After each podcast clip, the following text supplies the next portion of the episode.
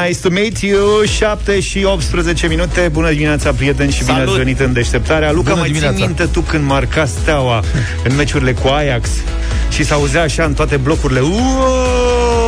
Da, cam, da, așa, da. cam așa, comparabil ieri Când uh, domnul Câțu l-a demis pe domnul Voiculescu Cam așa s-a auzit pe în toată Facebook. țara Ieri da. pe Facebook Și cu asta am intrat într-o criză de guvernare și criză politică La noi patru luni de la preluarea puterii și, mă rog, preluarea guvernării de uh, această coaliție. Cine ar fi crezut? Adică atât de repede nu s-a întâmplat, cred că niciodată până acum. Da, da. Sigur, l-am avut pe domnul Dragnea, care a trântit guvernul Grindeanu foarte repede, dar din alte motive acolo. Aici e o poveste întreagă. Dar care, cum am ajuns aici? Asta este o întrebare foarte bună. E o lungă listă de contre între un ministru și prim-ministru, ceea ce e nenatural. Adică nu ar trebui să se întâmple așa ceva. Uh-huh. Și contrele astea au fost Nu public.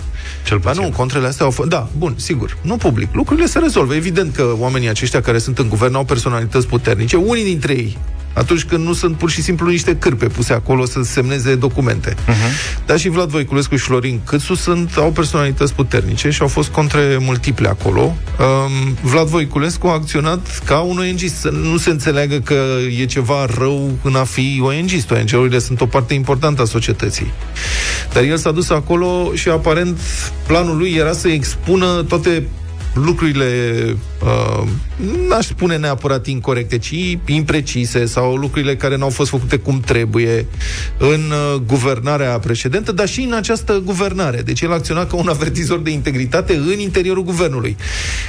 E și asta un mod de a lucra, dar nu este un mod de a fi politician. Sunt meserii foarte diferite. Una este să fii uh, ONG, alta este să fii om politic. Sunt meserii diferite, reguli diferite.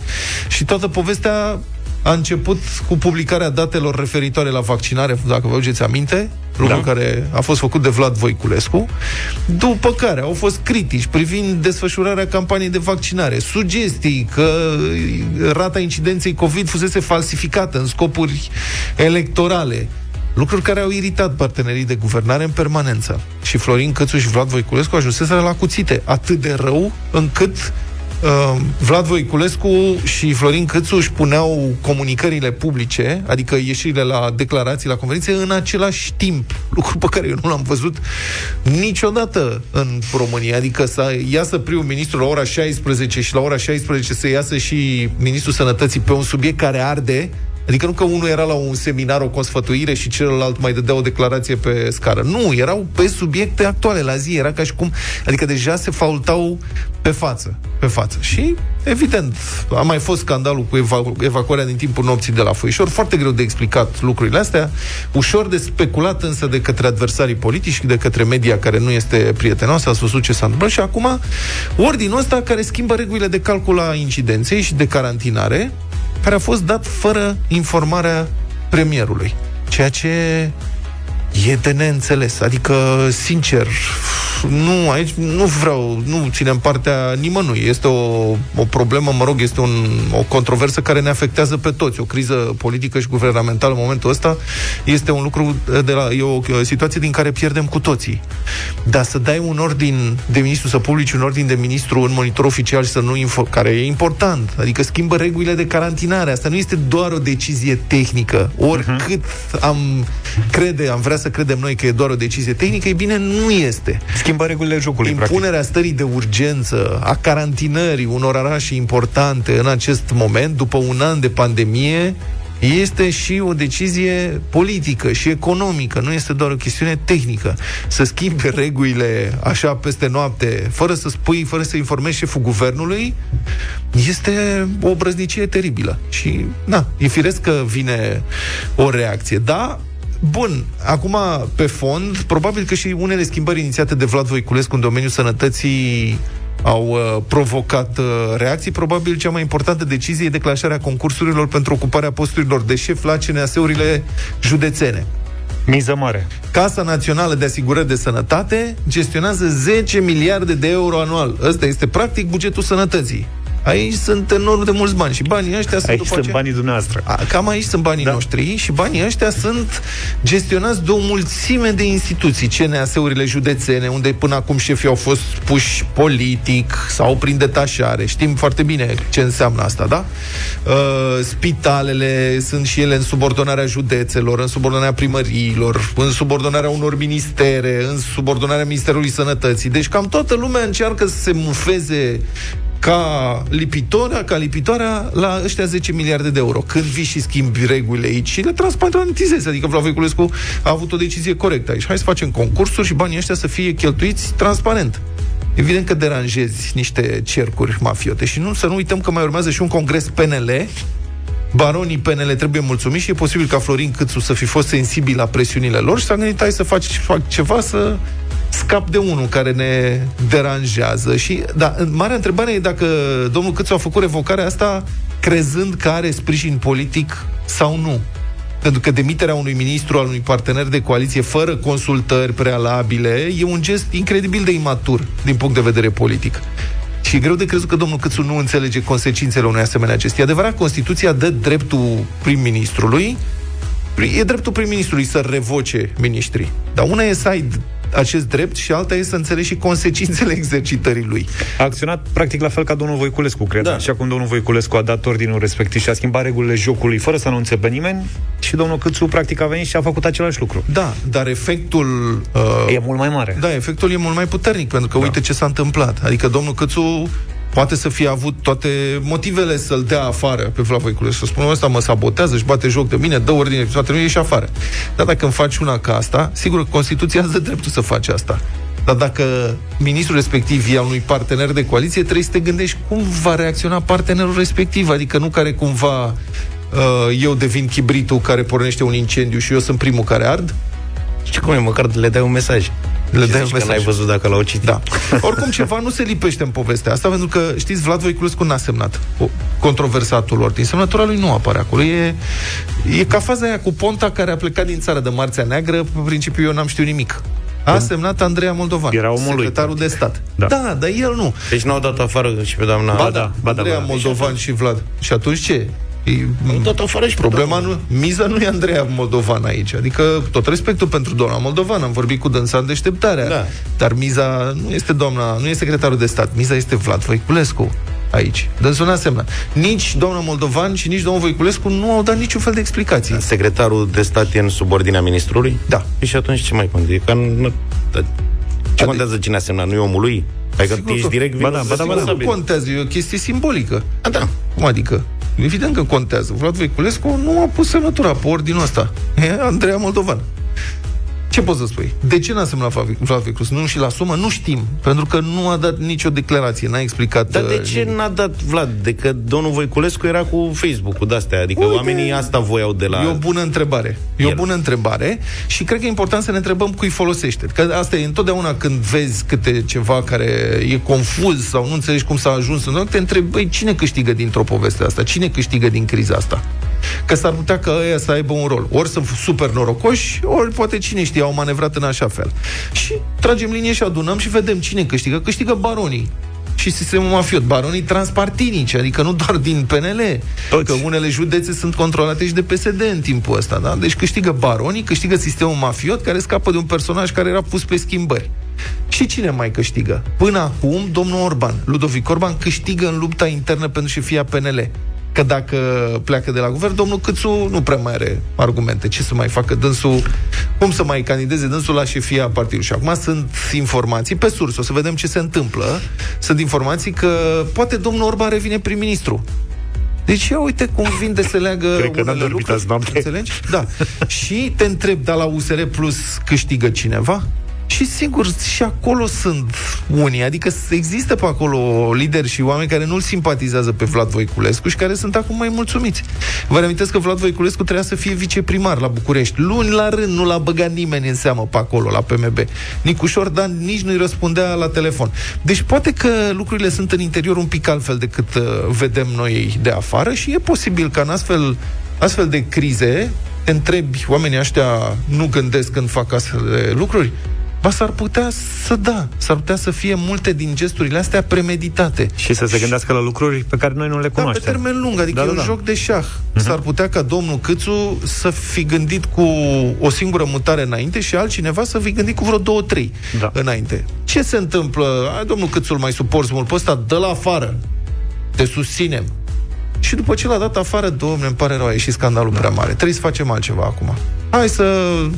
Poate și dumneavoastră, uite, mergem cu domnul Orban, care e prietenul nostru vechi în partid, nu știu, astea sunt speculații, nu avem informații în sensul ăsta, dar uitați-vă cine profită din această criză și cine pierde.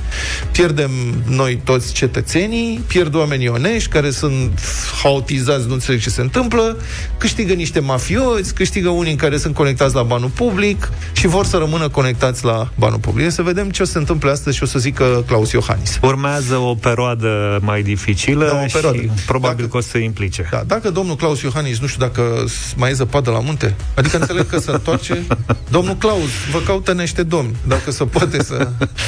Dar cum ieșim din treaba asta? Adică care sunt ieșirile posibile? Păi, cea mai... A, împăcarea e pentru cine crede în povești cu zâne, acum. Mm-hmm. Adică să rămână, sprinți, dom- da, mă rog. să rămână domnul Câțu și să se rezolve ceva cu Ministerul Sănătății. Nu, după ce s-au făcut declarațiile astea, nu se rezolvă nimic, decât temporar. Adică dacă nu pleacă domnul Câțu, nu e decât o amânare a mm-hmm. deznodământului, nu se rezolvă nimic. După ce USR Plus a ieșit și a spus nu mai avem încredere, nu putem să lucrăm, nu știu ce, sigur, în politică am văzut multe retrageri. Dar acum să spună, bine, hai, în interesul național, știți, o să mergem mai departe, pierdere majoră de uh-huh. imagine și nu fac decât să amâne o, o altă criză. Cea mai rapidă și onorabilă rezolvare în momentul ăsta este demisia premierului Florin Câțu și se uh, nominalizează un nou prim-ministru, structura guvernului e făcută, coaliția are programul făcut, lucrurile merg foarte repede, adică se trece repede prin Parlament. Uh-huh. Nu durează două săptămâni, nu durează o lună. În câteva zile vom avea un nou guvern. Dacă se întâmplă asta, și Trebuie să vrea și domnul Câțu. Păi, Trebuie să-l convingă cineva. Aici este ceva interesant, pentru că Constituția protejează foarte bine primul ministru. Și dacă primul ministru refuză să demisioneze, se poate prelungi criza foarte mult. Au mai fost cazuri. Da, un caz faimos este al lui Radu Vasile care, ce să vezi, a fost uh, investit chiar în această în, uh, în această zi, în uh, aprilie 1998. Deci Radu Vasile, spre sfârșitul anului 99, intrase în conflict cu toată lumea, dar nu reușea să scoată de la guvern. Și a fost nevoie de declanșarea unei crize guvernamentale masive, majore. Au demisionat toți miniștrii, rămăsese singur cu ficul sub acolo. Așa cum da, s-a întâmplat, dacă vă aduceți aminte, cu Grindeanu. Da, da. Păi Radu Vasile a plecat cu un ficus, sărac, da, da, da, da, da. Așa cum s-a întâmplat cu Sorin Grindeanu, care a refuzat să plece de la guvern și a fost nevoie de niște lucră, lucrături de astea, o procedură cu amânarea publicării unor ordine în uh, monitor oficial, nu mai intru în detalii, dar știți ce circ a fost și atunci. Da, nici Tăricianu n-a vrut să plece la un moment dat. Tăricianu nu a avut nicio problemă, Tăricianu a rămas ca guvernare minoritară. Asta da. este o soluție pentru mhm. Florin Câțu, dar îi trebuie sprijinul PNL pentru asta. Corect. Și poate să guverneze minoritar, în teorie, cu sprijinul PSD în Parlament. Nu știu dacă PNL-ul va, va dori să facă asta, pentru că dacă intră în zona asta, s-au făcut zob la următoarele alegeri nu mai votează chiar nimeni. A mai făcut-o.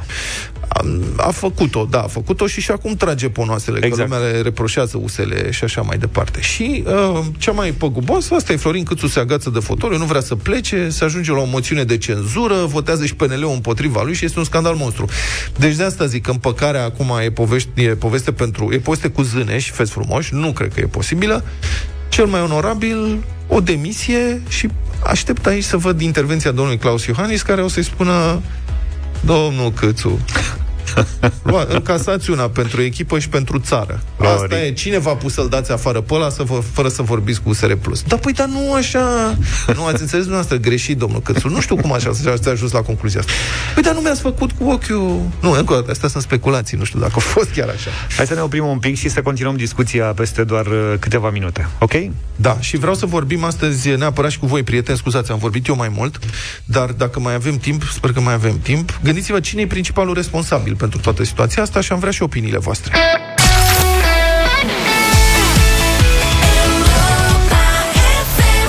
7 și 45 de minute ne-am întors. Cine e principalul responsabil pentru această situație? Vrem și opiniile voastre, prieteni. Sunați-ne deci la 0372 069 599. Spuneți-ne ce credeți. Dacă aveți întrebări întrebați-ne că dacă nu știm să spunem foarte multe mesaje Zice, și în dimineața asta. Hai să începem cu ele da. și după aia intrăm uh, uh-huh. și în direct.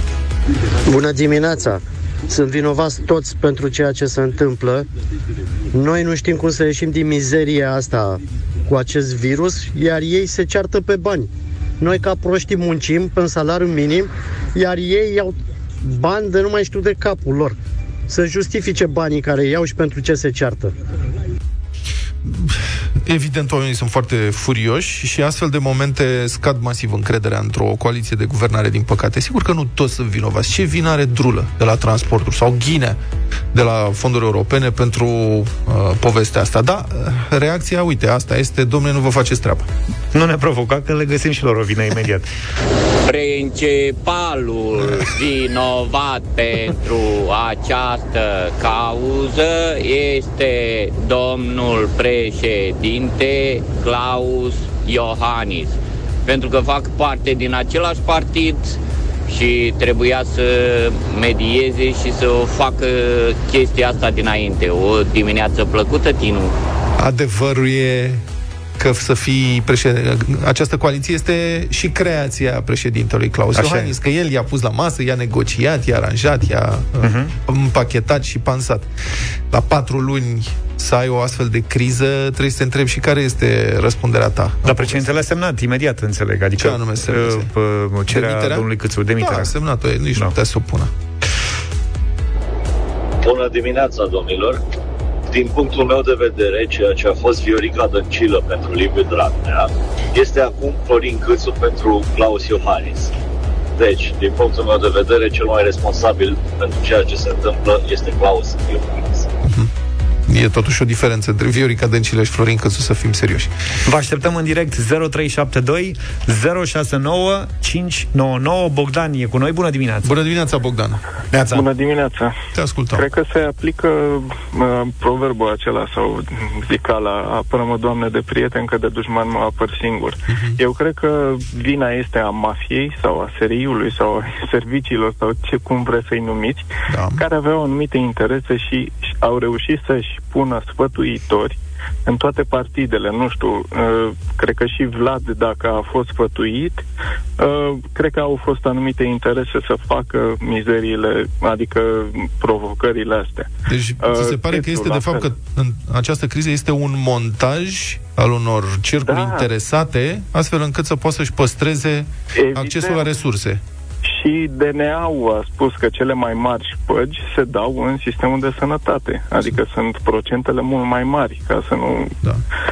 Uh, deci aici principalii pierd... Deci inovații sunt mafia, cei care au interese. Pierzătorii, în ordinea asta, cum îi văd eu, poporul român, pe locul 2 Câțu, fiindcă va dispărea, altfel nu văd nicio șansă și aici a fost ca o pleașcă pentru Orban.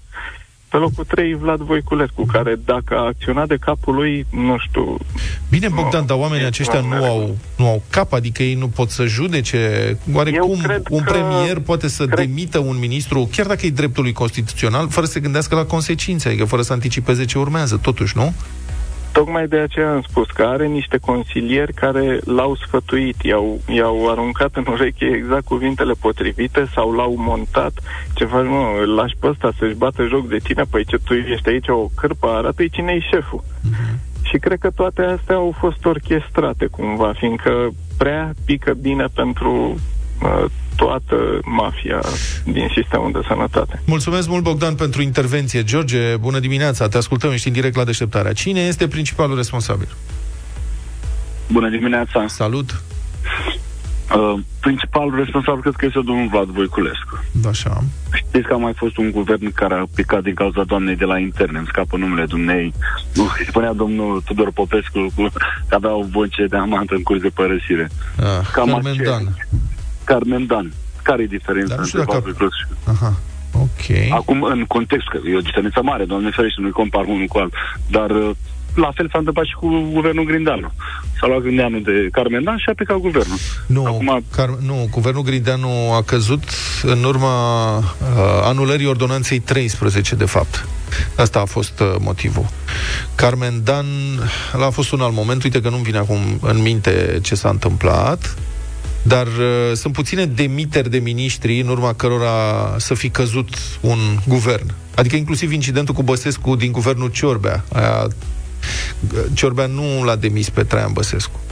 În 1997, la sfârșitul anului, în guvernul Convenției Democrate și al PD pe vremea respectivă, Traian Băsescu era ministrul al transporturilor, a dat un interviu devastator la adresa prim-ministrului Victor Ciorbea. Uh-huh. Ăsta s-a supărat, s-au contract și a, a ieșit un, o dispută teribilă, dar Ciorbea nu l-a dat afară pe Băsescu.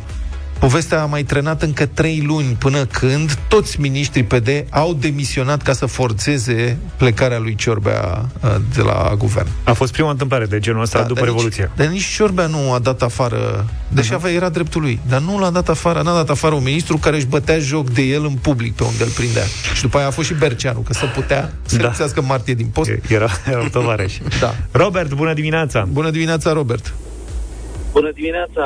Da, te rog. Uh, referitor la ceea ce a spus Vlad, Carmen Dan uh, s-a certat cu Tudose, dacă mi-aduc bine aminte. Ăsta a fost motivul, sau contrat, ăsta a fost motivul pentru care uh-huh. a pornit scandalul. Referitor la discuția de astăzi, da. uh, cred că adevărul este undeva la mijloc.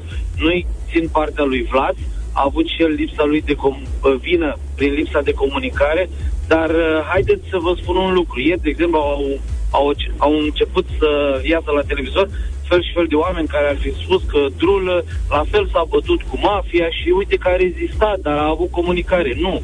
Drulă s-a bătut cu mafia din PSD referitor la Metrorex. În sistemul de sănătate nu e doar mafia PSD.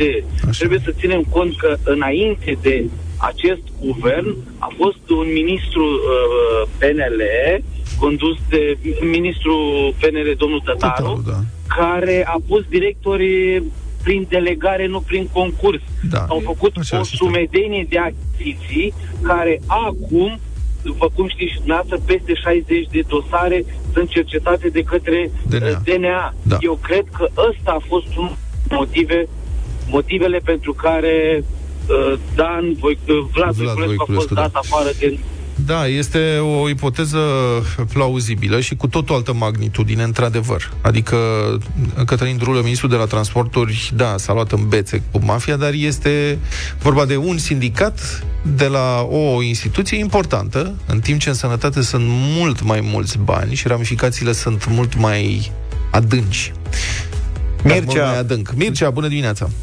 Bună dimineața! Salut. Uh, ca să răspund direct la întrebare, principalul vinovat îl, îl consider pe domnul Barna și o spun asta din postura unui fost alegător al USR și am să vă explic imediat de ce. Te rog. Uh, da, este principalul vinovat, dar în egală măsură absolut toți actorii politice acestei crize, cu excepția ODMR-ului, se manifestă pur și simplu infantil. Nu să vorbiți de scenarii, de chestii montate, nu.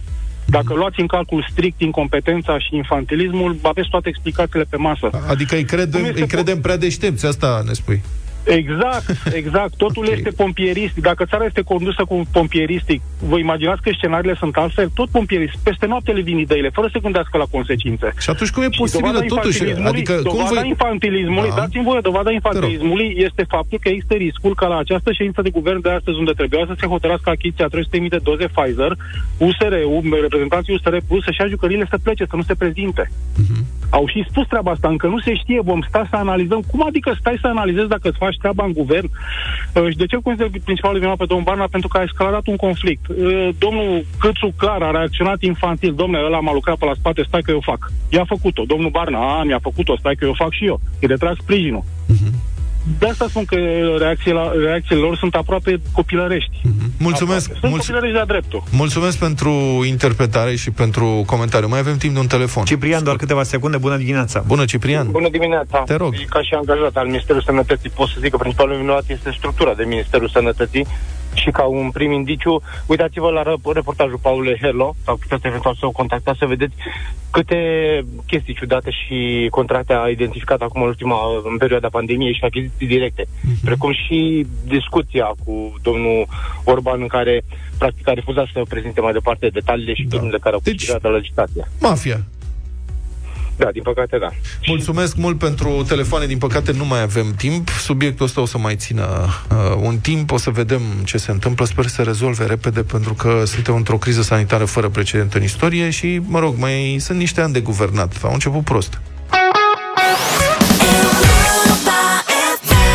Power Over Me 8 și 9 minute a trebuit să facem o selecție cu toate mesajele, să le punem pe un CD, să le păstrăm. Sunt foarte multe în dimineața asta. Să le trimitem, mă, lor. Da, domnul Striblea, sunteți la telefon, să vă rog să așteptați numai o secundă ca să mai difuzăm doar două din mesajele primite în această dimineață. Vă salut! Vlad Voiculescu a făcut totul de capul lui. Nici măcar n-a apelat la consilierii lui, cum ar fi și domnul doctor Cherecheș, care e un om foarte capabil. S-a retras, pentru că nimeni nu i-a cerut sfatul. Cu domnul Cherecheș vorbim mai târziu în, uh, în deșteptarea, dar, mă rog, nu despre criza politică. E un cu totul alt subiect, da. Și încă un mesaj. Bună dimineața! Eu nu cred că un ministru poate schimba în patru luni de zile un întreg sistem sanitar. Eu cred că ar trebui verificate problemele din fiecare spital de către managerii, managerii spitalelor, de către persoanele care răspund de întreținerea acelor aparate sau a spitalului întreg. Mm. Mulțumim foarte mult, Cătălin Stribilea, bună dimineața! Viața politică bună dimineața. din țara asta nu încetează să ne surprindă, nu? Am mai trecut prin crize, nu e prima. Asta e mai interesant, așa, prin uh, derularea faptelor și uh, prin modul în care domnul Câțu a hotărât că trebuie să se înscrie în categoria bărbaților politici. Să vă povestesc un pic, așa, dintre cele pe care le-am aflat. Uh, ieri, cam pe la ora asta, domnul Câțu l-a chemat pe domnul Barna. Domnul Barna a bănuit despre ce e vorba, despre celebrul orden al uh, doamnei Moldovan, uh, de la care a ieșit scandal, și a mers la domnul Câțu cu niște chestiuni de negociere. Adică, domnule, da, a ieșit scandal, hai să vedem cum îl reparăm și pe ăsta. Și când a ajuns în birou la domnul Câțu, acesta l-a informat scurt că el a vorbit cu toată lumea și că îl dă afară pe domnul uh, Voiculescu. Când să înceapă propriu-zis negocierea, adică stai să mai vedem și așa mai departe, domnul Barna a văzut pe telefon și deodată toată țara a văzut că uh, presa a anunțat că și uh, Facebook-ul guvernului că domnul Voiculescu pleacă. Și a înțeles că nu a fost chemat la nicio negociere, ci că a fost pus în fața faptului împlinit. Tot atunci s-a dus la cunoștință că a fost numit interimar la sănătate, iar domnul Barna a reacționat, uh, a luat-o personal, ca să spunem pe românește. Da. De ce? Pentru că domnul Câțu nu ar fi fost niciodată prim-ministru dacă USR nu punea această condiție. Așa este, Și corect. Corect. La, atunci când s-a negociat, așa e, să reamintim, da. când s-a negociat uh, guvernarea, USR Plus a spus că în niciun caz, în niciun caz uh, Ludovic Orban și ei l-au susținut pe cât. Exact. Ei, și asta a fost discuția, Florine, dar noi te-am pus prim-ministru, am avut o înțelegere și luni ne-am mai înțeles odată că Voiculescu nu pleacă. Nu, la revedere, s-a închis. Uh, drept urmare, cei de la USR sunt foarte furioși, au uh, hotărât chestiunea asta cu retragerea sprijinului politic și ar merge mai departe. Nu cred că condiționează, asta e o pistă falsă, că trebuie să fie domnul Orban sau altcineva.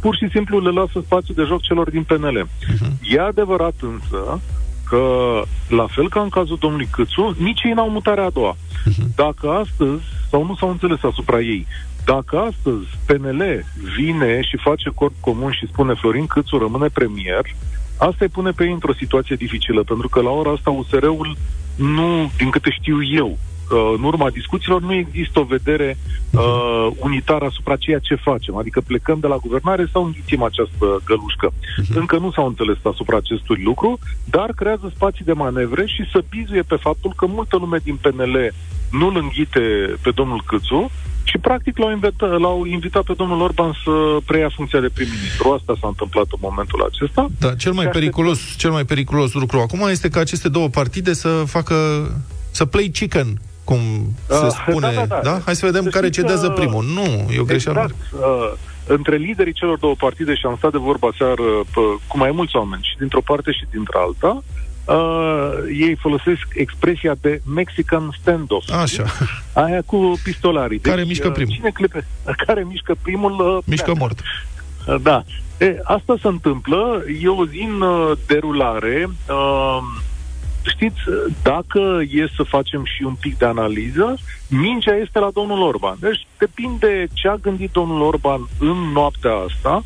Dacă domnul Orban vrea să fie prim-ministru da. astăzi, are toate cărțile pe masă. N-are Dacă domnul Orban se ferește de această funcție de prim-ministru, lucrurile vor fi ceva mai încurcate. Uh-huh. Uh, pot să mai adaug aici că domnul Iohannis uh, a sunat la USR și uh, a, a folosit sau i-a, le-a transmis să fie cumpătați. Acum traduceți voi ce înseamnă chestiunea asta, ce înseamnă a fi cumpătat în chestiunea asta și vom vedea cum merge ziua de astăzi. Dar lucrurile nu sunt lămurite. Mai pariază cineva pe Florin Câțu acum?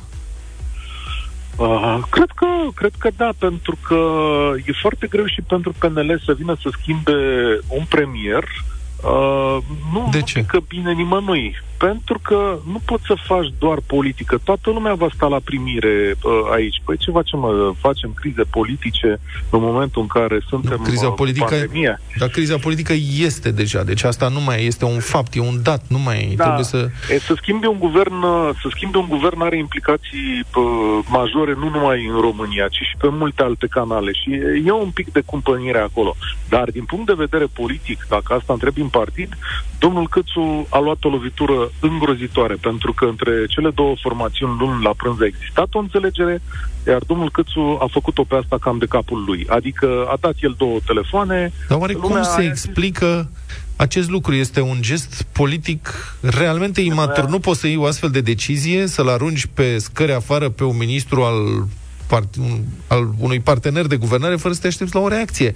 Chiar dacă legal ai dreptul ăsta, nevoia de confirmare. Nu am o explicație logică, nici dacă înșir faptele, rațională, nu știu. Sper ca domnul Câțu să dau un interviu, să ne explice cum, cum a gândit el în lănțuirea asta de fapte și care e, de fapt, marele câștig uh, al interesului public în situația asta și uh, al cetățenilor. Uh, pot să mai zic că îmi dau Pe seama ce le enervează. Da. Uh, 30 de secunde. Aseară, dintr-o convorbire pe care am avut-o la un post de televiziune, de fapt la Tudor Mușat, la, la B1 cu uh, Virgil Guran, de la PNL, el a făcut următoarea afirmație. Ordinul doamnei Moldovan a fost discutat, repetat în structurile antiepidemie din România, deci la celebrele comitete care coordonează lupta împotriva pandemiei și a fost respins de mai multe ori. Adică ideile ei au fost discutate, puse pe masă, ea a spus, uitați ce vreau să fac în felul acesta și politicienii au spus, te rugăm, nu veni cu chestiunea asta aici pentru că nu o să o aplicăm. Uh-huh. Și de fapt, reacția furioasă a premierului de la asta pare să fi plecat, de la pur și simplu de la insubordonare. Da. Mulțumesc mult, Cătălin Stiblea, ne reîntâlnim cu tine astăzi la România în direct de la 1 și un sfert.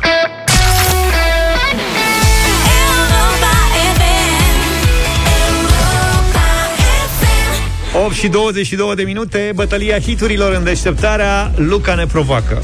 Ei, sigur că da, și pentru că ieri am avut mare succes cu o piesă foarte energică de la BG The Prince of Rap, am zis să continui pe aceeași linie, dar cu ceva de dată mai recentă. Jay-Z și Kanye West, Niggas in Paris, piesă de discotecă.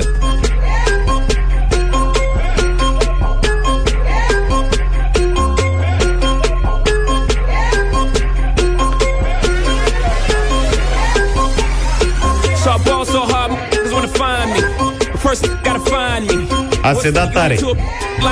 Și a se schimba postul. Stai puțin, ăsta e Jay-Z sau e Kanye West? El e? El duce greu. Hey, greu, rău. Mamă, dar ce voce are! so hard since we here. It's only right that we be fair. Psycho, I'm liable to go Michael. Take your pick.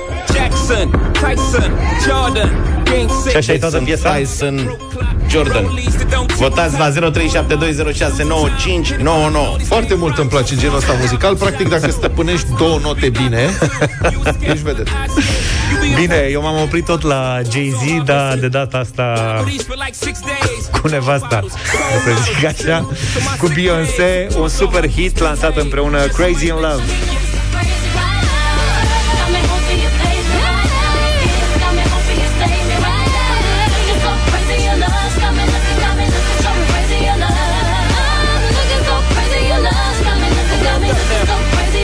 Vine și el acum mult mai melodios. Ia uzi. Na, na, na, na. Două note. Trei. Băi, dar în sfârșit... Ia să vedem cine dă Vlad, că el da, are note multe. Ia. În sfârșit, în acest videoclip, Jay-Z are ce arăta. Mă scuzați. Asta merită văzut.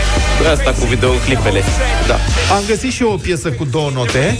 Dacă băieții și fetele dorește la club și la discotecă, l-am găsit pe domnul jumătate de dolar. Așa. de centuleți. In the club. A girl from Wooded, they buy and they ready to go. Yeah, club. Bottle full of bug, mama, I got what you need. You need to feel the buzz. I'm in the having sex, I ain't in the making love. Practic o notă. Hai mă, că dă bine de tot în piesa asta, e bine, senzație. Da, da.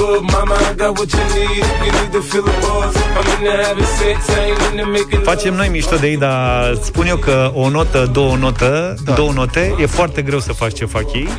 Hai să vedem 0372069599. Începem cu Mircea. Bună dimineața! Salut Mircea! Bună! Bună dimineața! Salutare! Salutare! In the club, ia zi. În reclamă, desigur. 50 Cent, mulțumesc foarte frumos. A influențat uh, membrii jurului. Ia, fii atent. Bună, uh, Călin, bună dimineața. Călin, bună Salut, dimineața. 50 Cent, bună in the club. dimineața, Luca. Ieri ai câștigat pe nostalgie, nu pe ritm. În dimineața asta, clar, Vlad. Clar, Bine, am tati. înțeles. In the club. Mamă, mâine vă dau rock pe nu vă vedeți. Beyoncé, nimeni. Cosmin, bună dimineața. Salut, Salut Cosmin. Cosmine, fiți atenți Bună dimineața, votez cu Luca. Ah, Mulțumesc, Cosmine. Două voturi deja. Mulțumim. Unul eu, două Vlad. Salut. Mihnea, bună dimineața. Salut, Salut Mihnuț. Ăsta e mic. Votez cu Vlad. Mulțumesc A foarte Mihnuț mult. cu Vlad, bravo Mamă, Mihnuț. Ce surpriză facem mâine, mâine dăm... Câte scorul? S-a terminat. S-a terminat, gata, da, că ai dificultăți cu scorul. Da, nu știu de ce am avut o problemă. Hai, trebuie să nu mai lăsăm să țină scorul. A generat și contestația săptămâna trecută, acum era bulversat. Vă mulțumim. Ce pot să spun că n-ai luat niciun vot? Da. Da, mă, am luat unul singur. Ne-a bătut 50 Cent, vezi, trebuie să vii cu piese mai vechi, asta nu, e da. șmecheria. Aici nu... Păi aici mai veche era și a mea, dar nu chiar atât de veche. La piesa lui Zaf 3 vota videoclipul, îmi pare rău. Nu piesa, nu muzica, dar videoclipul ăla trebuie acolo. Da, dar noi deci... la radio, din păcate, nu putem difuza. Știu, greșit, a greșit Zaf. no. Deci mâine ne batem în videoclipuri? Nu, o să vedeți, am o surpriză frumoasă. Ai o surpriză mâine? Da. Aoleu. Go, go, go.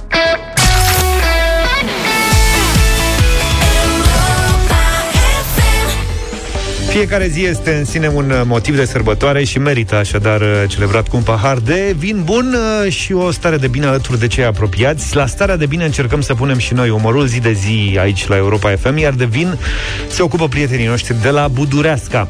Aceștia vă așteaptă acum cu o super promoție la ei pe site, pe budureascawines.com slash concurs, unde vă puteți înscrie răspunzând la o întrebare simplă până pe 4 mai pentru a câștiga unul dintre cele trei super premii oferite de Budureasca, respectiv vinul vinul pentru un an întreg, adică 52 de sticle de vin nobil românesc pentru un consum responsabil de un pahar pe zi, zi de zi, tot anul. Budureasca vă invită să descoperiți gama premium, dedicată în mod special segmentului Horeca, adică restaurantelor, hotelurilor, teraselor și barurilor, Gamă ce include vinuri roșii, albe sau roze, vinificate exclusiv în sec, parțial maturate în baric și învechite la sticlă. Mm, vorbești de lucruri sfinte. Da. Ce frumos.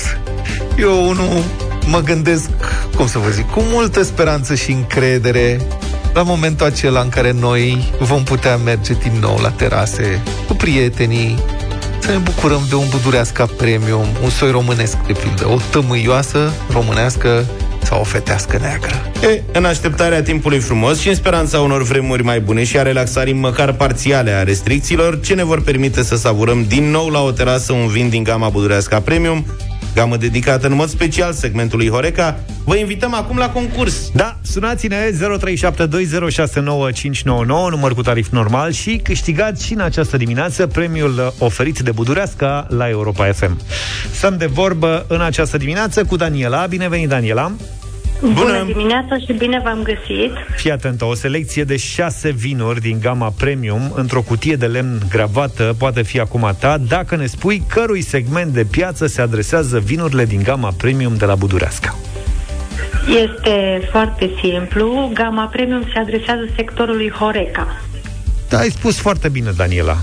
Excelent. Cu ocazia asta te felicităm. Ai cutia Vă cu cele mulțumesc. șase vinuri Budureasca Premium. Ia ta să le consumi responsabil. Vă mulțumesc, o voi face cadou prietenului meu, pentru wow. că este recomandabil să fie băut de bărbați. Asta p- poate știi mai bine. Dar din dar se face rai, superb. Daniela, mulțumim, felicitări încă o dată. Vă așteptăm și mâine cu un nou concurs la Europa FM. Între timp puteți să vă înscrieți cu același răspuns corect Horeca și în promoția de pe budureascawines.com slash concurs pentru a câștiga vinul pentru un an întreg de la Budureasca. 46 de minute sunteți în deșteptarea cu Europa FM. Uniunea Europeană a anunțat că nu va mai reînnoi contractele cu AstraZeneca și Johnson Johnson pentru vaccinuri.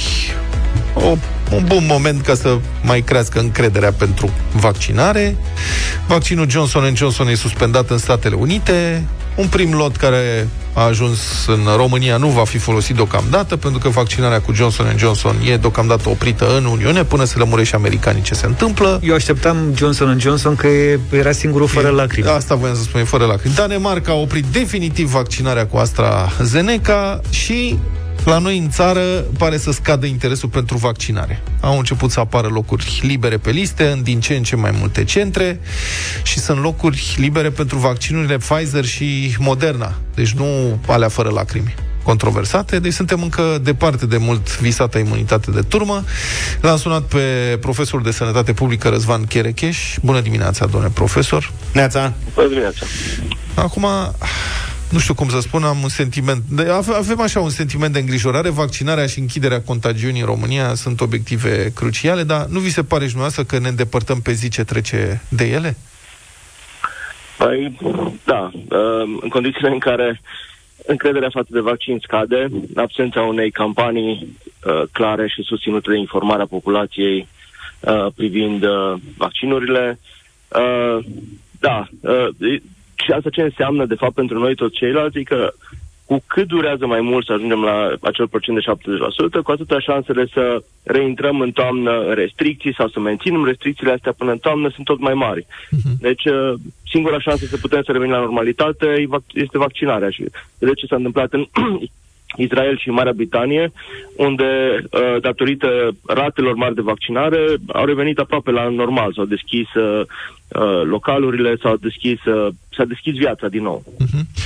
Noi aveam oricum niște probleme de organizare și de logistică. Mediul rural era, știam de dinainte că va fi dificil să se ajungă cu vaccinarea. Sunt imaginate centre mobile, dar dacă întrebe acum, adică ziariștii care se duc în, în zonele mai izolate așa și pun întrebări, primesc niște răspunsuri îngrozitoare. Doamne, nu ne vaccinăm, nu ne interesează sau n-ați văzut ce se întâmplă la televizor. Dar ce e de făcut? Că toată lumea zice, păi să se facă o campanie. Ok, cum ar trebui făcută? Ce e de făcut? Păi, nu e suficient să se dea bani televiziunilor, că vedeți că uh, s-au, s-au alocat fonduri pentru televiziuni și unele dintre televiziuni chiar din potrivă oferă o portavoce pentru uh, persoane care împrăștie știri false și zvonuri false. Uh, trebuie adunată la Ministerul Sănătății o echipă pe care să se aloce un buget corespunzător și care, cum s-a făcut în alte țări, nu suntem unici, nu suntem singuri, putem să luăm rețete din alte părți și să luăm, uh, să avem o echipă care să investească timp și energie într-un efort de comunicare. Uh, problema până acum a fost că eforturile au fost sporadice din când în când. E nevoie de efort continuu, în fiecare zi, în fiecare zi, în fiecare zi, cu mesaje noi, cu informații noi, în momentul în care apar, uh, apare orice informație nouă, populația trebuie să fie informată, trebuie să existe predictibilitate. Mhm. Deci, uh, una dintre marile mele frustrări, de exemplu, faptul că Ministerul Sănătății nu a reușit să aibă o conferință de presă în fiecare zi la aceeași oră, care ar fi oferit ceva de care să agate. Și în fiecare zi la, la aceeași oră să aflăm de la cineva de la Ministerul Sănătății cum stau lucrurile în ziua aia, care e planul pentru ziua următoare. Astfel se creează incertitudine și uh, instabilitate. Vedeți că Ministrul Sănătății zice una, prim-ministru vine cu altă teorie, Ministrul Educației are el ideile lui despre cum se face sănătate în țara asta, deci aici fiecare uh, e expert în domeniul celuilalt.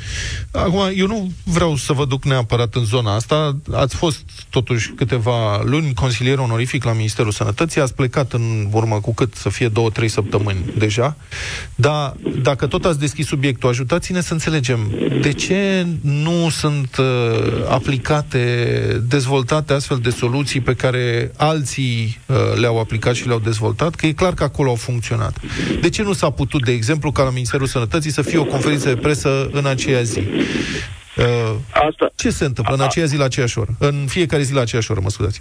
A, a, asta nu, nu știu să vă spun. Sincer, asta e una dintre frustrările mele și multe motivele pentru care uh, am plecat, pentru că nu, simțeam că efortul de comunicare nu, nu e suficient de consecvent și de de solid. Nu, nu știu de ce. Deci că dacă, dacă aș fi înțeles de ce, aș fi aș încerca să, să, să, să fac ceva, să găsesc o soluție, dar nu, nu, nu am un răspuns, deci nu știu să vă spun. Bun, acum revenind la vaccinare, ăsta e scenariul uh, cel mai negru în privința încrederii față de vaccin. Sunt mai multe vaccinuri uh, pe piață, evident. Efectele adverse severe sunt foarte rare, atât pentru AstraZeneca și pentru Johnson Johnson, însă, iată, guvernele iau măsuri uh, hotărâte. Întrerup vaccinarea, suspendă vaccinarea, renunță la contracte. Cum, cum s-a ajuns la situația asta cu uh, vaccinuri din partea unor companii mari? Deci, uh, efectele adverse, deci vorbim despre tromboze, sunt extraordinar de rare. Deci, probabilitatea ca o persoană să dezvol- ca să, care se vaccinează cu AstraZeneca, să zicem, să dezvolte tromboză, e de 0,00065%. Deci, e 3 de 0 acolo. E extraordinar de mică șansa. Prin comparație, șansele să, ca, pentru o persoană nevaccinată să se infecteze și să moară de, de COVID-19 de 200 de ori mai mari decât șansele să, ca o persoană vaccinată să dezvolte tromboză. Mai mult, uh, persoanele care au murit de tromboză au fost, uh, au fost într-o perioadă în care încă nu se știa exact că s-ar putea să fie un efect advers al vaccinării, încă nu se cunoșteau exact semnele trombozei. În momentul de față știm exact care semnele, care simptomele, există măsuri concrete de, de tratament și riscul, din nou, este extraordinar de mic. Deci, da, țările care au luat decizia să suspende AstraZeneca e pentru că se bazează pe Pfizer și Moderna. 1. 2. Uh, țările respective, cum e Danemarca. Danemarca testează în fiecare zi 8% din populația țării. În fiecare zi. Deci pe, ei își permit să amâne și să prelungească uh, perioada în care uh, fac vaccinarea, pentru că sistemul de testare și sistemul de anchete epidemiologice e extrem de bine pus la punct. Noi, la noi testarea, vedeți că noi am reușit să atingem cele 50.000 de teste anunțate anul trecut de, de premierul Orban. Deci cu testarea stăm prost, cu anchetele epidemiologice stăm prost, uh, cu respectarea regulilor stăm prost. Deci pentru noi singura șansă, în condițiile în care suntem uh, o societate indisciplinată și în care autoritățile au dificultăți să, uh, să, să, să fie ele constante în aplicarea regulilor, singura noastră șansă era vaccinarea. Și mai mult, avem rate de transmitere intracomunitară extrem de mari. Deci, pentru noi să renunțăm la AstraZeneca nu e o opțiune, pentru că nu ne putem compara cu alte țări. Mm-hmm. Nu s-a renunțat. În principiu, poți să te duci să te vaccinezi cu AstraZeneca, e la liber în multe locuri, dar aici se opune raționalizarea cu emoțiile. Sigur că riscul să faci o tromboză este infim, infim 0,00065%, este un risc infim, adică risc să te calce mașina pe stradă, riscul este de 10 de ori mai mare. Dar emoția bate raționalizarea în comunicarea publică, știți? Corect. Și aici mai există un element care uh, nu înțeleg de nicio culoare de ce e neglijat complet de către autorități. În momentul ăsta, uh, toate tot ce înseamnă industria Horeca și industriile anexe sunt, sunt suspendate și sunt cu luminile roșii aprinse, ceea ce în condițiile în care venitul scade la un segment important din populația României, afectează starea de sănătate mentală, afectează accesul la medicamentele pentru bolnavi cronici din familii respective și e ca un efect așa de, de uh, uh, avalanșă care merge în toată societatea. Ori, în acest moment, dacă un restaurant zice, eu am personalul complet vaccinat și vreau de mâine să deschid pentru persoane complet vaccinate sau care se testează cu test antigenic rapid la intrare în restaurantul meu, pot să deschid. Nu există nici un argument de sănătate publică care să interzică chestia asta. Deci, în momentul ăsta ar putea să deschidă de mâine, ceea ce ar da o gură de aer uh, fenomenală uh, industriei, industriei Horeca, industriei de turism, dacă s-ar face, uh, uh, s-ar, s-ar deschide pentru persoanele care sunt vaccinate sau care sunt testate pe loc. În încheiere, domnule profesor, ce șanse dați obiectivului de a fi atinsă imunitatea de turmă România până la sfârșitul anului? Uh, până la sfârșitul anului ăsta încă se mai pot întâmpla multe. Eu zic că cel mai probabil undeva prin primăvara lui 2021, 2022 e, e mai probabil în toamna viitoare, indiferent ce facem noi peste vara asta, vom avea un val 4, pentru că în toamna viitoare este sezonalitatea virusului respiratorii și va, va începe din nou să crească rata de transmitere în momentul în care reintrăm în case, petrecem mai mult timp înăuntru, în spații care nu sunt bine, la fel de bine ventilate ca și spații exterior, evident. Și în momentul acela, în momentul în care vor începe din nou să crească Uh, numărul de cazuri pe secție de terapie intensivă, atunci va fi un nou entuziasm regăsit pentru vaccinare care eu cred că în primăvara anului viitor vom reuși să, să ajungem la 70%. Mulțumesc, a fost în direct la deșteptarea profesorul de sănătate publică Răzvan Cherecheș.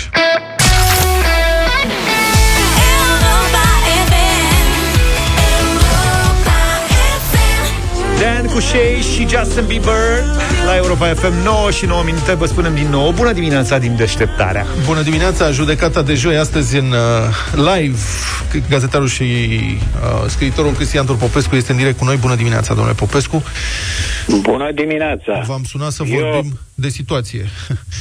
Păi eu vă propun să fiu uh, inculpatul și dumneavoastră judecătorii. Da, păi uh, Dacă. eu aș vrea să dați niște explicații în cazul ăsta. A, așa. Așa. Pentru că, deci, dumneavoastră sunteți uh, omul care trebuie să explice cum s-a ajuns la treaba asta. Cunoașteți, presupunem, că știți din interior ce s-a întâmplat, de s-a ajuns în situația asta. Avem un lung șir de contre și frecușuri între premier și ministrul sănătății, a dus la această demitere, care a provocat o criză guvernamentală acută. Ambele partide par să fie acum pe poziții de forță și e scenariul uh, mexican, the Mexican standoff.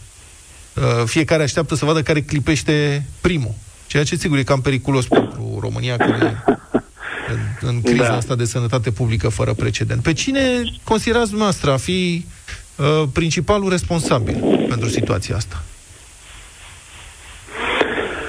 Păi, principalul responsabil, cu folosind un cuvânt uh, popularizat de gânditorul Gigi Becali, este aroganța. Acesta este un festival al aroganțelor. Uh, fiecare dintre actori și-a avut momentul lui de trufie, în care a comis o aroganță, sau mai multe. Domnul Voiculescu a ieșit uh, în conferință de presă peste primul ministru, duminică. Ați mai văzut așa așa ceva? Ați mai văzut așa okay. ceva? De 30 de ani încoace ați mai văzut așa ceva? Nu. O nu, chestie nu, ostentativă? Caz Absolut, caz unic. Apoi, uh, acel document care schimba în mod esențial regulile de carantinare ale localităților și care a fost aruncat în monitorul oficial fără aprobarea, nu numai a premierului, fără aprobarea nimănui. Uh, la bunul plac al domnului Voiculescu și doamnei uh, Andreea Moldovan. Uh, justificările doamnei Moldovan nu, nu țin deloc. Uh, a invocat un comitet tehnico-științific uh, care ar fi aprobat acest document. Respectivul comitet tehnico-științific este un organism consultativ al CNSU. Nu are putere de decizie. Da. Deci este fals ce spunea dânsa, pur și simplu uh, această idee a carantinei, pe care doamna Moldovan a mai enunțat-o în urmă cu vreo lună, ă, s-a dorit a fi impusă de către tandemul ă, Voiculescu-Moldovan. Da, din o se, o se, aroganță. O secundă vă Și acum vine, ca să închei, da. domnul Câțu, care firește că și-a avut momentul său, n-a mai suportat să fie faultat în acest fel, autoritatea lui în uh, guvern se ducea spre zero și atunci l-a demis pe Voiculescu, după care urmează aroganțele USR plus. Da, eu voiam, știrile spun așa că ordinul respectiv poartă doar semnătura secretarului de stat, fostului secretar de stat Andreea Moldovan. Domnul Voiculescu da. nu ar fi semnat acolo. Credeți că e posibil să fi trecut un astfel de ordin fără știința domnului Voiculescu? Dar a declarat doamna Moldovan, întrebată fiind pe premierul Câțu l-ați anunțat și să reținem că doamna Moldovan este numită secretar de stat de către premier. Uh-huh. Uh, nu, zice, n-am stat de vorbă cu el după o ezitare, doamna Moldovan. Dar cu pe domnul Voiculescu dânsul știe? A, sigur că da. Da. Totuși, e greu de crezut că aceste persoane, adică uh, chiar dacă nu sunt politicieni de meserie, Vlad Voiculescu, Andreea Moldovan, uh, puteau să își dea seama cam ce reprezintă provocarea asta pentru prim-ministru, adică să publici un astfel de ordin care modifică regimul carantinării fără acordul premierului, este o provocare pe față. Nu Evident. credeți că au urmărit o reacție vehementă din partea prim-ministru? Adică... De ce ar fi făcut-o? Păi nu știu, asta este întrebarea mea. Nu poți să nu-ți dai seama ce se întâmplă când faci așa ceva. Ba puți, dacă nu te ajută capul într-o anumită direcție. Și nu i-a ajutat capul nici pe Vlad Voiculescu, nici pe Andreea Moldovan și pe nimeni dintre consilierii lor. Nimeni nu le-a spus acolo, băi, dacă faceți asta, adică vă apucați să publicați ordine uh, de schimbare a regulilor carantinării, o să provocați un scandal monstru? După părerea mea, domnule Petreanu, acolo s-au adunat niște oameni aduși de domnul Voiculescu, care se comportau uh, stat în stat. Uh, nu, nu interesau. Practic au scos Ministerul Sănătății din guvern. Uh, să luau hotărâri acolo în mod autarhic, fără să se uh, anunțe, să se comunice, să se colaboreze. Nu e prima situație de felul acesta, e un nu. stil. Nu? Așa Care este, s-a da. impus de acolo, de la minister. Da. Asta ce, uh, ce s-a întâmplat acum, într-adevăr, e picătura care a umplut paharul, pentru că au fost multe alte episoade uh, în, uh, derulate în același fel. De ce, de ce această atitudine din partea Ministerului condus de domnul Voiculescu? Asta nu știu să vă spun. Și, în general, de tot comportamentul domnului Voiculescu în acest mandat rămâne pentru mine inexplicabil până la capăt. Bun. Dacă vreți să trecem un pic și la domnul prim-ministru Florin Cățu. Pentru da. că și reacția dânsului este e imatură politic, să o spunem pe față. Adică sigur că îi dă dreptul Constituția să demită un ministru, asta este atributul său. Dar în momentul în care ai un astfel de... Faci, e o astfel de decizie... Să judecăm de... puțin. Da. Am înțeles. Haideți să o judecăm puțin. O secundă Asta numai, că voiam să vă spun, am vorbit mai devreme cu Cătălin Striblea, care a aflat din surse de la USR că momentul cu Barna de ieri a fost așa. Câțul a chemat pe Barna, Barna s-a dus la el știind că o să fie ceva cu ordinul ăsta și pregătit să discute, să negocieze, să vadă cum găsesc o ieșire din uh, situație, dar Câțul a chemat să-l informeze spun sursele da. citate. Uh, când erau acolo, au venit alertele de la presă că s-a publicat deja ordinul de demitere. Deci l-a chemat să-l informeze că i-a dat afară un om. Cam la ce reacții să te aștepți? Nu, nu, nu, nu, nu, nu e chiar așa. Nu e chiar așa. Nu. Luni au avut loc discuții mult mai ample decât cele de uh, miercuri dimineață sau când au fost de la ora 10, între domnul Câțu, domnul Barna, mă rog, și cine a mai fost pe acolo. Uh, încă la sfârșitul lor s-a ajuns la concluzia că domnul Voiculescu va fi demis. Dacă e să discutăm de informații din interior. Va fi demis de către domnul C- Câțu, dar nu acum. Uh-huh. Pentru că momentul e ăsta care este. Da, să pregătim, să găsim o variantă, o ieșire, exact. ceva de genul ăsta. Deci a fost, a fost o demisie amânată, dar anunțată de domnul Câțu. Spus, domne, eu îl voi demite. Vom vedea când. Așa că n-a venit din senin ce s-a întâmplat cu ordinul respectiv. Uh, Câțu, dacă ar fi trecut peste asta, dacă se făcea că nu vede pur și simplu, nu? După ce uh, toate televiziunile au explodat și au arătat, uite domne, uh, nu știe nimeni din guvern, de, nu știe premierul, nu știe prefectul, nu știe Arafat, nu știe CNSU, nu știe nimeni. Uh, dacă ar fi trecut peste așa ceva, fiind vorba de un document esențial care preocupă pe toată lumea, uh, din punct de vedere social, economic, psihologic, uman, se pune carantină sau uh, se introduce carantină sau nu. Da. Și un astfel de document să fie practic o, o uh, lăsare pe tușă, o, o scurt circuitare a lui, uh, a premierului Câțu, i-ar fi distrus total autoritatea în guvern. El nu mai putea continua, domnule Petreanu. Sunt perfect de acord nu, cu dumneavoastră.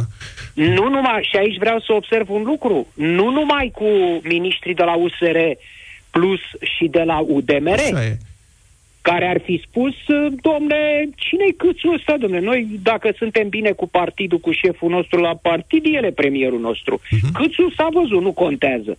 Uh, n-are nicio treabă. Acolo e uh, pus să semneze ca primarul. Dar și cu miniștrii de la PNL, uh, să, care să nu credeți că sunt, uh, uh, cum să spun eu, înfrățiți cu domnul uh, Câțu.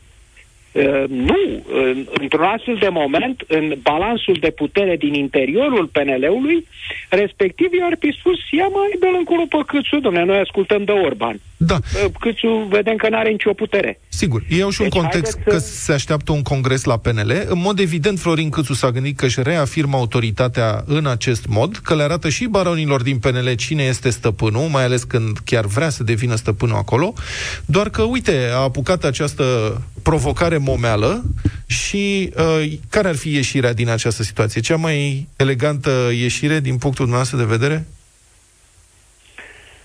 Aș vrea să o menționez pe cea mai rea. Da. Și anume ieșirea de la guvernare a USR+. Da. Așa ceva este inadmisibil.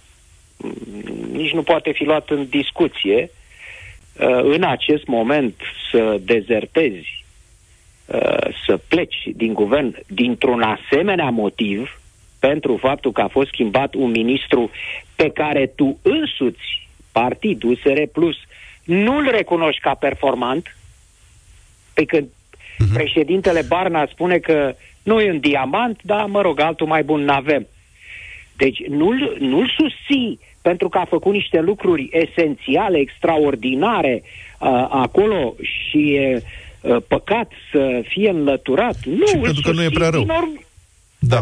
Și pentru că nu e prea rău. Din orgoliu, da. îl susții din aroganță. Au și declarat. Păi, domnule, pentru că nu ne-a consultat pe noi. Mm-hmm.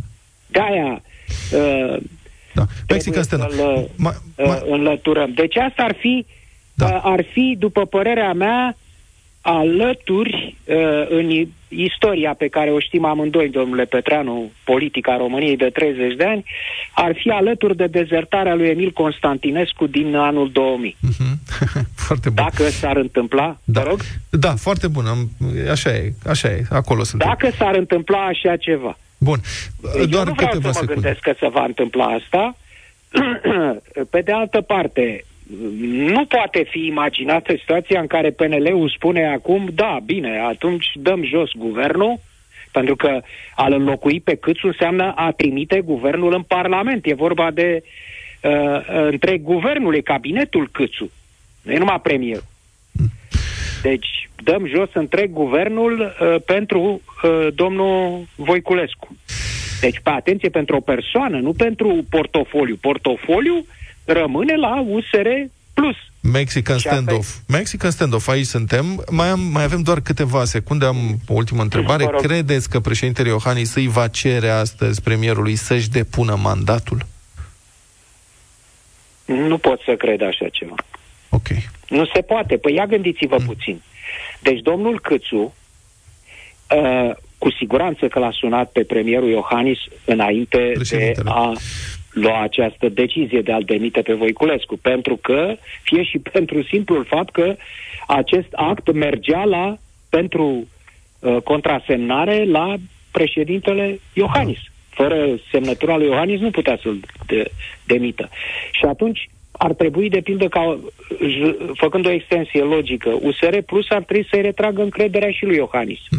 Pentru Mulțumesc. că nu i-a chemat pe ei să-i consulte la Cotroceni înainte de a semna demiterea lui Voiculescu, corect? Ah, e, am putea discuta mult. Vă mulțumesc foarte mult. Din păcate, timpul pentru intervenția aceasta s-a... scurt, nu cred că va, uh, va semna, va intra în discuție demiterea lui uh, Florin Câțu. Nu are cum, după ce a aprobat uh, această demitere a lui uh, Voiculescu. Mulțumesc foarte mult, Cristian Tudor Popescu, în direct la deșteptarea în această dimineață. Deșteptarea cu Vlad Petreanu, George Zafiu și Luca Pastia la Europa FM.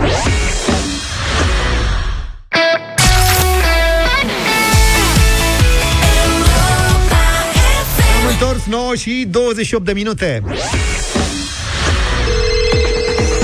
Mare gust, mare concurs acum în deșteptarea de laco de sandwich e gata să dea câștigătorului tot cașcavalul, dar pentru asta trebuie să ghiciți corect toate ingredientele din rețeta noastră de astăzi. Fiți atenți cum facem. Noi vă spunem la ce rețetă ne gândim și cel care intră în direct cu noi încearcă să ghicească sau să intuiască ce ingrediente intră în rețeta respectivă. Nu sunt mai mult de 9 ingrediente, dar fiecare, dacă răspundeți corect, vă facem mai bogat cu 50 de lei. Cred că deja știe toată lumea, o să vă dau o rețetă de sandwich și voi începeți și enumerați ingredientele care ar putea compune această rețetă de sandwich, pornind de la pâine, brânză, cașcaval și așa mai departe. Bun, 0372069599 Intrăm în direct chiar acum cu voi. Cătălin, bună dimineața!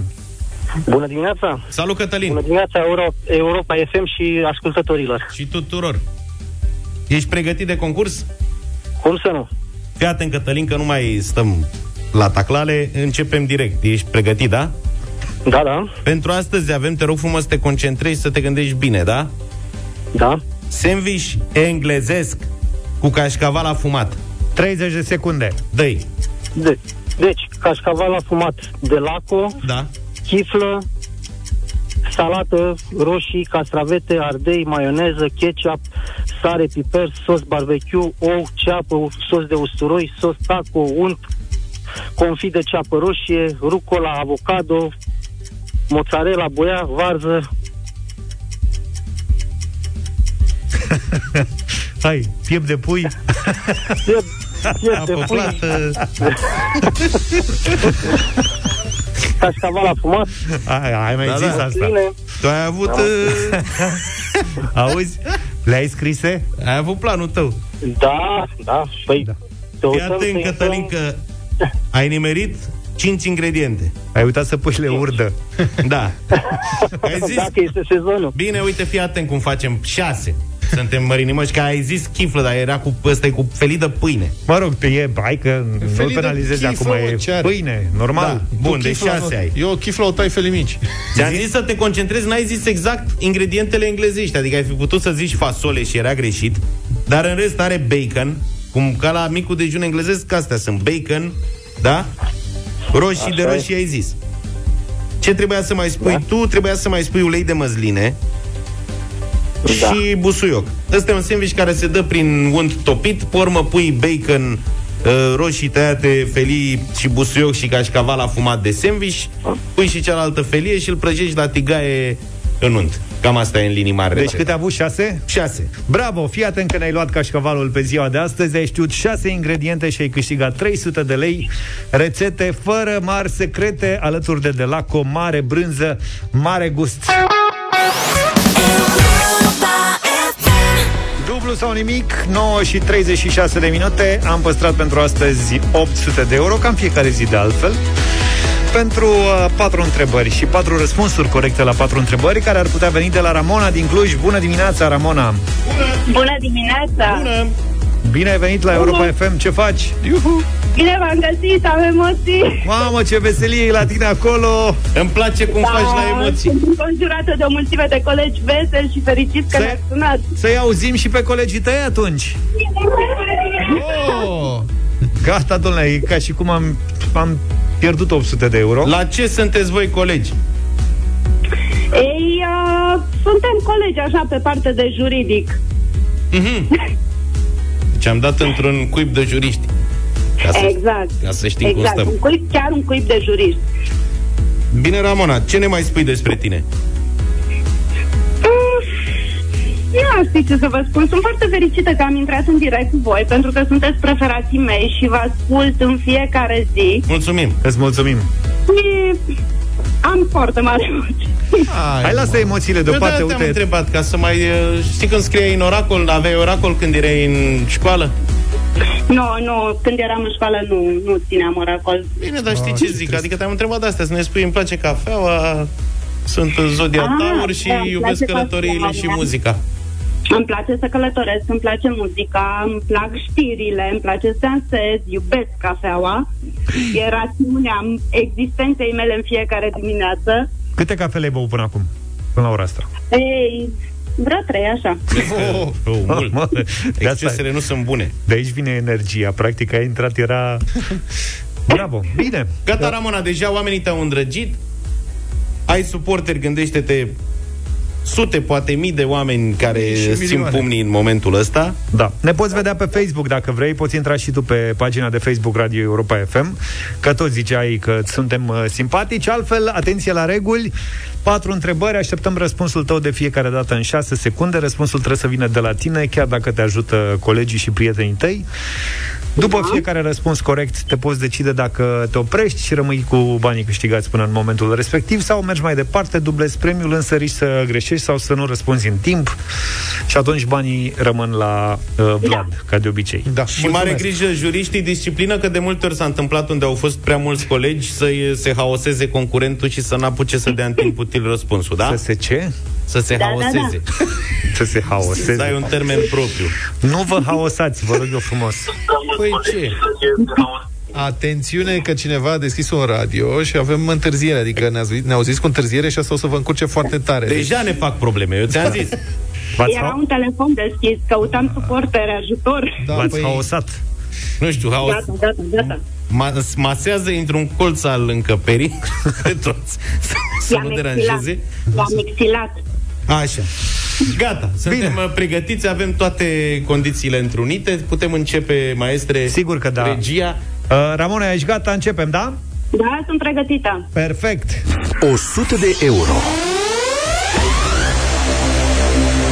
Dragă Ramona, întrebarea de încălzire de astăzi, dar în concurs pentru 100 de euro, este În fabula lui La Fontaine, Corbul și Vulpea, ce scapă din cioc corbul păcălit de vulpe?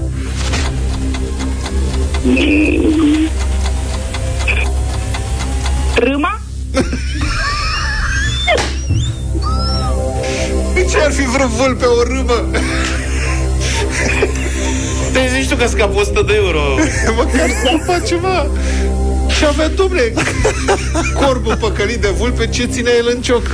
Și vulpea zice ce frumos, numai că, uite, ce frumos ești, numai că n-ai glas să câți, nu știi, și atunci corbul, pac, deschide ciocul să cânte. A scăpat din cioc. Ce zic juriștii?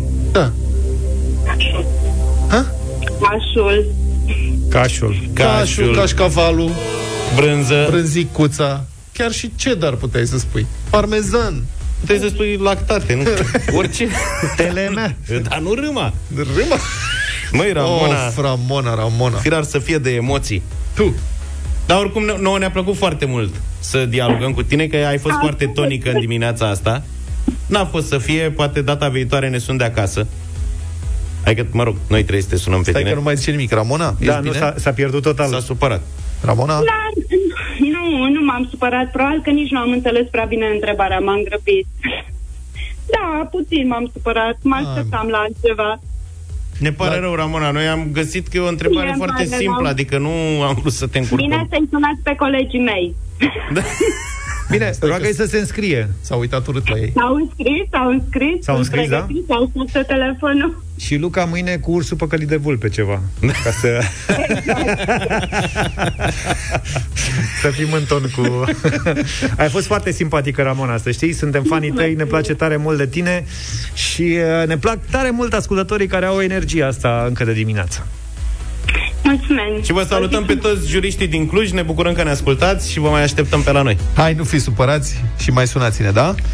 Așteptăm să vă înscrieți oricând pe europafm.ro și uite așa intrați în concurs la dublu sau nimic. Pentru mâine plecăm de la 200 de euro și ne oprim la 1600, sper. 9 și 51 de minute, mâine la dublu sau nimic Plecăm de la 200 de euro 400, 800 sau 1600 O să vedem asta mâine dimineață Am ajuns la final de emisiune, ne-am mai jucat noi cu niște cover-uri din de deșteptarea, am făcut-o de multe ori, am ales și pentru finalul de emisiune de astăzi uh, trei piese și trei cover-uri mai mult sau mai puțin uh, reușite. Să-mi spuneți ce vă place mai mult, originalul sau cover-ul? Am ales cover-uri de astea, să râdem de ele sau ce? Să râdem de ele un pic așa. Da. Uite Guns N' Roses, Sweet Child of Mine și iată originalul.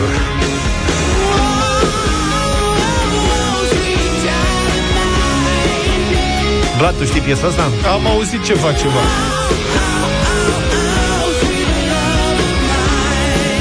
Sheryl Crow a fost uh, la un moment dat tentată să facă un cover și chiar a reușit uh, lucrul acesta. Iată versiunea ei. Sens a reușit.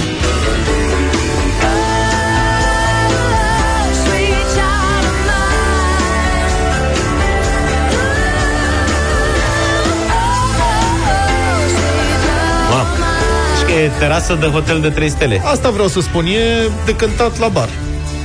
Undeva în, în provincia texană. Da, în aer liber, să nu deranjeze prea tare. Legenda spune că Axel Rose n-a comentat niciodată această versiune.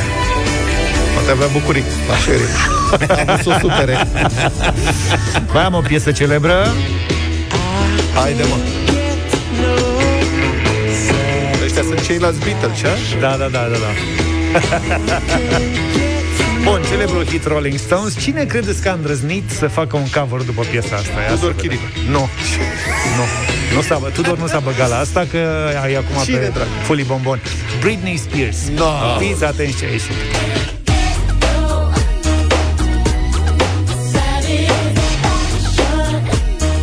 Asta trebuie să o dați voi la 90 pe oră. Da, atacat emisiunea. Da, da, vezi că... Lasă-o puțin. Ia, ia de ce Uite-te la Luca. Păi nu, dar vezi că la asta nici nu te prins că e cover, adică e o reinterpretare totală, a păstrat doar versurile. Crezi că e altă piesă? Da. Da, mă, serios, are alt e ritm, cover, are... oricum ar fi e cover.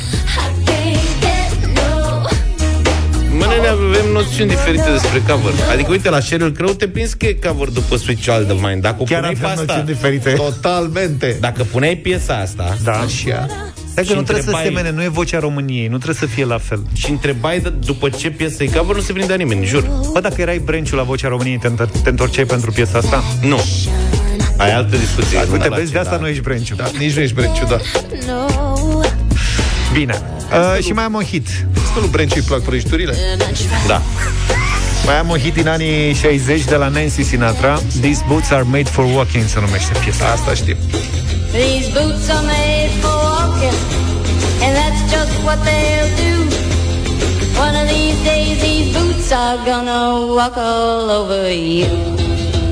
Tum, tum, tum, tum, tum, tum, tum. Și finalul l-am păstrat pentru Jessica Simpson, care are propria ei versiune. These boots are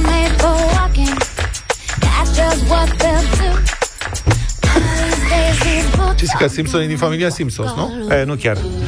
Am senzația că s-a urcat pe un cal și a înregistrat piesa asta, pur și simplu. can't believe you stopped Stai. all face. Dar e- Videoclipul e filmat într-un bar. E mai slabă, dar mai veselă. Da, mă, deci lui Luca îi Piesa. plac astea. Fii atent. Reinterpretările astea de domnițe din anii 90-2000.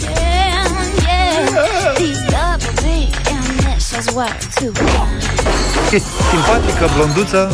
Aici ea i-a tras o palmă unuia care a plesnit-o pe ea peste nu spun unde. Deci fii atent, Vlad e, e top pe videoclipuri. E, e tobă de videoclipuri. Deci n-ai văzut așa ceva? Ei, ții minte că era serialul ăla cu viața ca în filme, cu unul care se uita la filme de când era mic în continuu și Da, asocia da, da. scene din Așa, viață cu scene știu. din filme. Așa e Vlad cu videoclipurile. Foarte. Practic le-a văzut pe toate. Băi, ai văzut videoclipul Jessica Simpson la cover după Nancy Sinatra? Unde? Să-i luăm telecomanda, că o rupem două. Am documentat.